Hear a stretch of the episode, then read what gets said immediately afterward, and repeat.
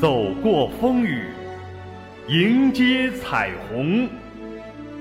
请听，在歌声中成长。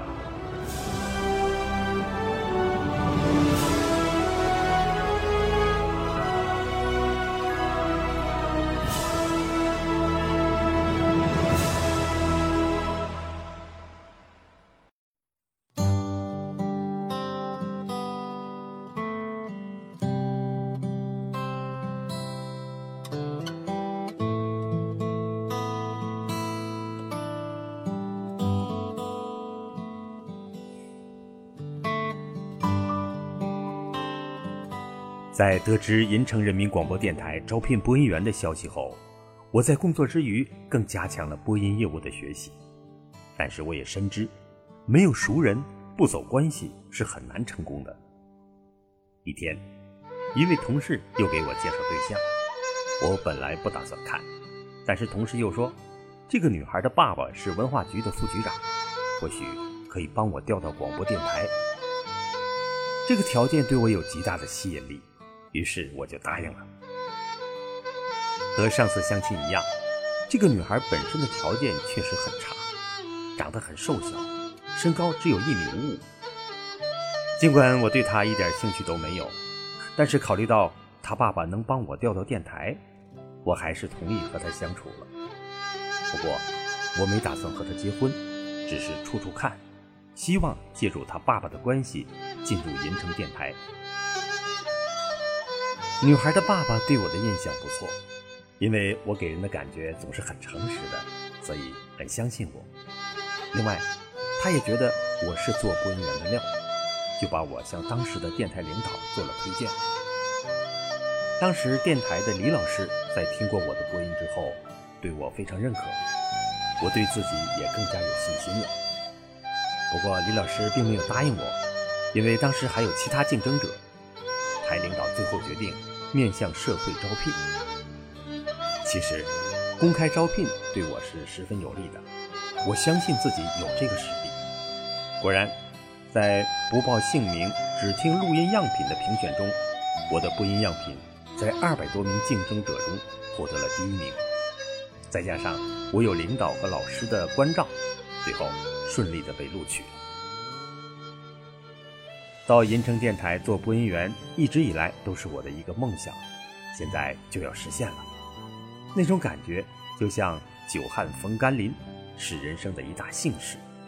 我以前的忧郁情绪一扫而光。当时我只有二十五岁，对未来有着美好的憧憬。除了对事业有美好的追求和理想，我对爱情更是有浪漫的幻想。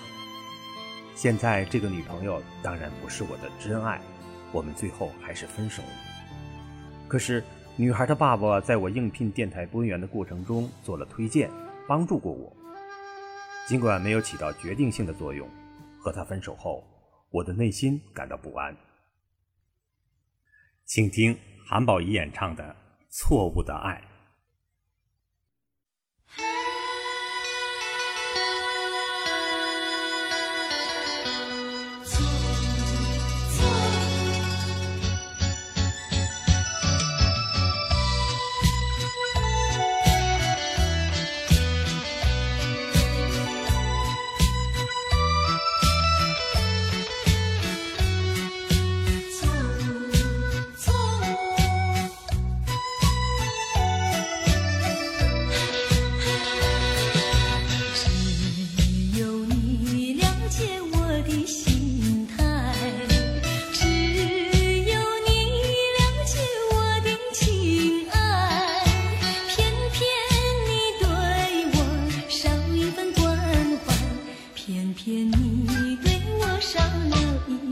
time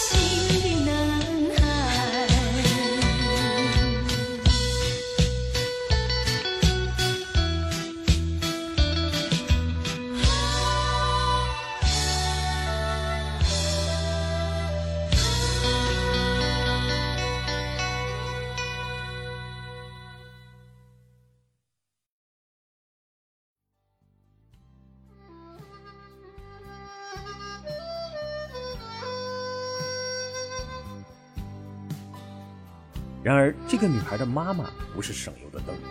后来，她又阻挠我到电台工作，散布谣言，说我精神上有问题，不适合在电台工作。因为我在服装厂曾经忧郁过一段时间，这个谣言也起了一定作用。后来，台领导决定给我三个月的试用期，试用期之后，我的关系才正式调入电台。调入电台工作之后。我的播音水平得到了展示，获得了领导和同事们的认可，后来也多次获得省市播音评比的奖励，可谓小有成绩。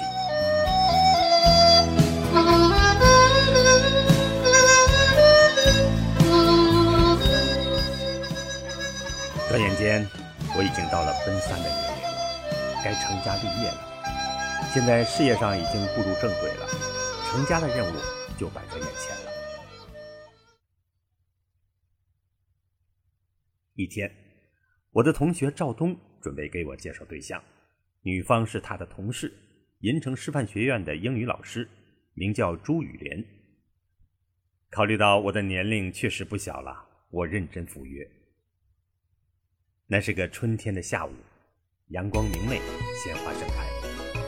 我按时来到银城师范学院的大门口，不一会儿，赵东和他的同事朱雨莲也从学校里走出来。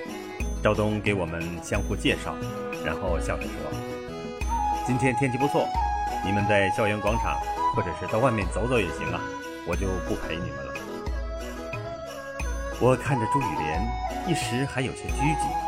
听到赵东的话，忙说：“好的，好的，你忙你的。”赵东走后，我才仔细打量一下朱雨莲。朱雨莲个子不高，只有一米五八。但是皮肤很白，椭圆形的脸上长了一双杏核眼，加上挺拔的鼻子和一只粉红的小嘴，使他看起来有点像眼睛狐狸。特别是他的牙很小巧，笑起来很有亲和力。初次见面，朱雨莲给我的印象比较好，但距离那种一见钟情还差得很远，就是不讨厌。她也曾在大连上过大学，我俩。边走边聊，谈工作，谈过去，不知不觉，沿着一条小路走到了山顶。在山顶上，我们俯瞰银城，仰望蓝天，感到心旷神怡，彼此间有了默契和温暖。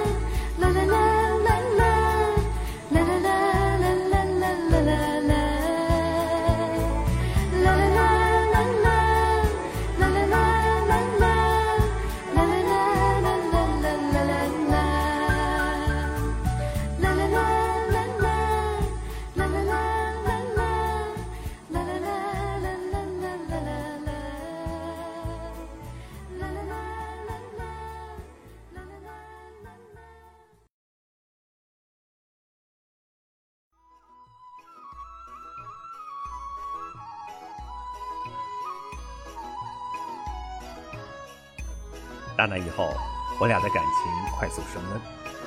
由于我们在学历上、工作上都很般配，而且都到了谈婚论嫁的年龄，就一起努力向婚姻的目标迈进。那时，我住在我们电台大楼里的一个单人房间，他住在学校宿舍。每到下班，他有时来到我这里，有时我去他那里。一天晚上，他再次来到我这里，我们一起吃过晚饭，来到我们单位大楼的楼顶上。此时正是夏日的黄昏，我们从楼顶可以俯瞰大半个城区。望着华灯初上的万家灯火，我给他唱了一首歌，那是一首经典的情歌《绿岛小夜曲》。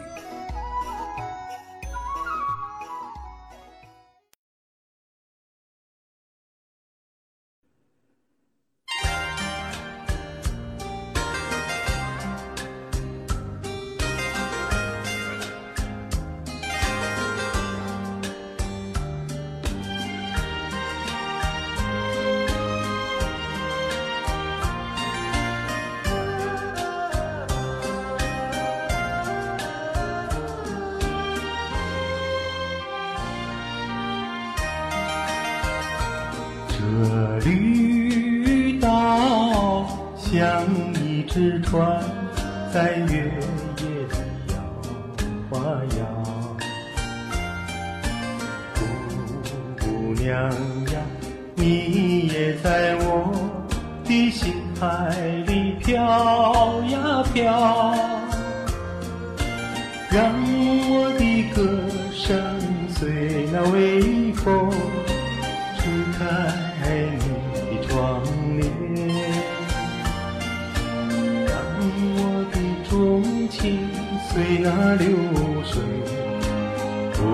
断地向你倾诉。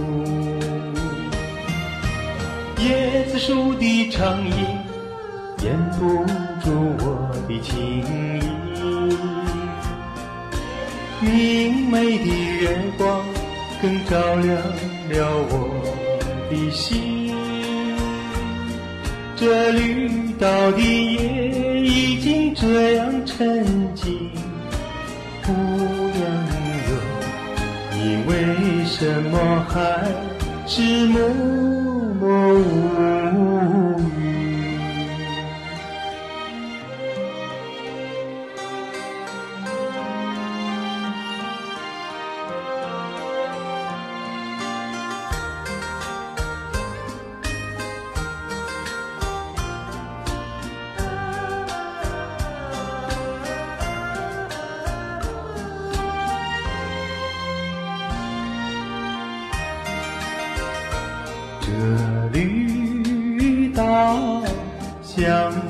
一只船，在月夜里摇啊摇。姑娘呀，你也在我的心海里飘呀飘，让我的歌声随那微风。吹开你的窗帘，我的钟情随那流水，不断地向你倾诉。椰子树的长影掩不住我的情意，明媚的月光更照亮。了我的心，这绿岛的夜已经这样沉静。姑娘哟，你为什么还是默默无语？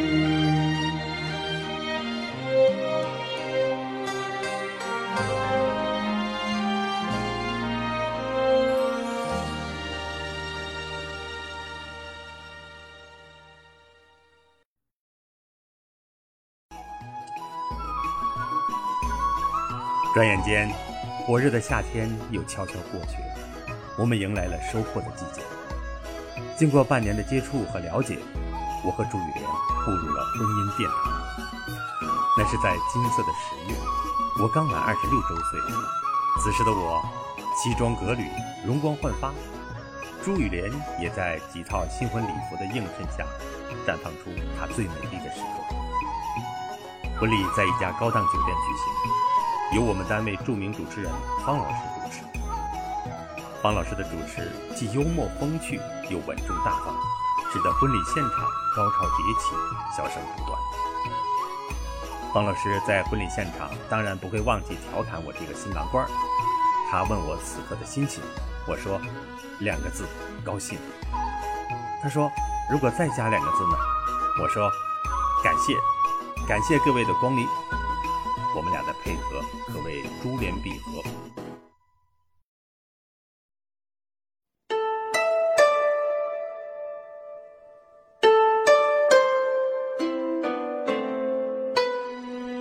婚礼取得了非常圆满的成功，但是婚礼过后，我和朱雨莲的大哥却大吵了一架，为我和朱雨莲的婚后生活留下了阴影。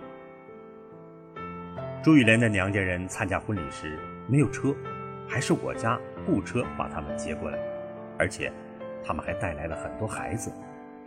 按照规矩，应该给孩子钱，我爸爸一个都没落下，全部支付。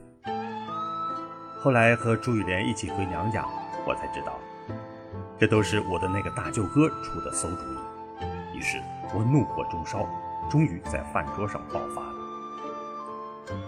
朱雨莲的家比较困难，他爸爸去世的早，老妈已经六十多了，没有工作。他有四个哥哥，他是老丫头，大哥四十多岁了，一直充当一家之主，说话老拿个派头。说实话。我不喜欢他这个家庭，对丈母娘我也无法开口叫妈。另外，他大哥总以老大自居，又没什么水平，比较令我讨厌。那时我的性格比较耿直，与这几个大舅哥始终无法和谐相处。饭桌上，大舅哥夸夸其谈，但是实际上还是装腔作势，心怀鬼胎。我来他家纯粹是走形式。根本不情愿，也不快乐。他们明知我嘴拙，硬要我管丈母娘叫妈。当时我急了，大声说：“我不叫，我不愿意叫，那是你妈，不是我妈。”一时间，空气凝结了。两秒钟后，老四开枪：“你牛什么呀？不叫妈，滚蛋！”我也急了，心中的怒火爆发了：“滚你妈个蛋！”你们穷疯了，带了那么多孩子到我家，还让我们出钱雇车。我一口气说出了心中的怨气。哥四个一听我说这个，合伙过来要打我。这时，他妈赶紧上来打圆场。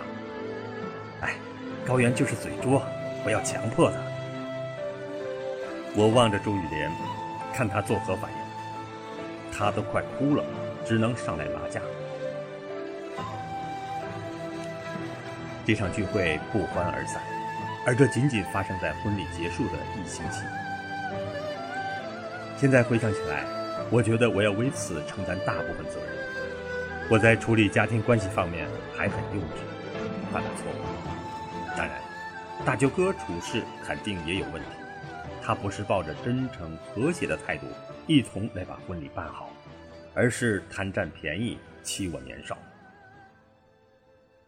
作为一个有修养、有水平的人，应该保持涵养和克制，表现大度和宽容，展现灵活的说话和应变技巧。即使不满意，也不能采取这种方式。可惜，这些我当时都不具备，给家庭带来了不愉快和创伤。退一步讲，即使实在无法沟通和相处，可以不相往来，这种谩骂和争吵实在是有伤大雅，有失风度。不过那时我还年轻，也不可求全责备。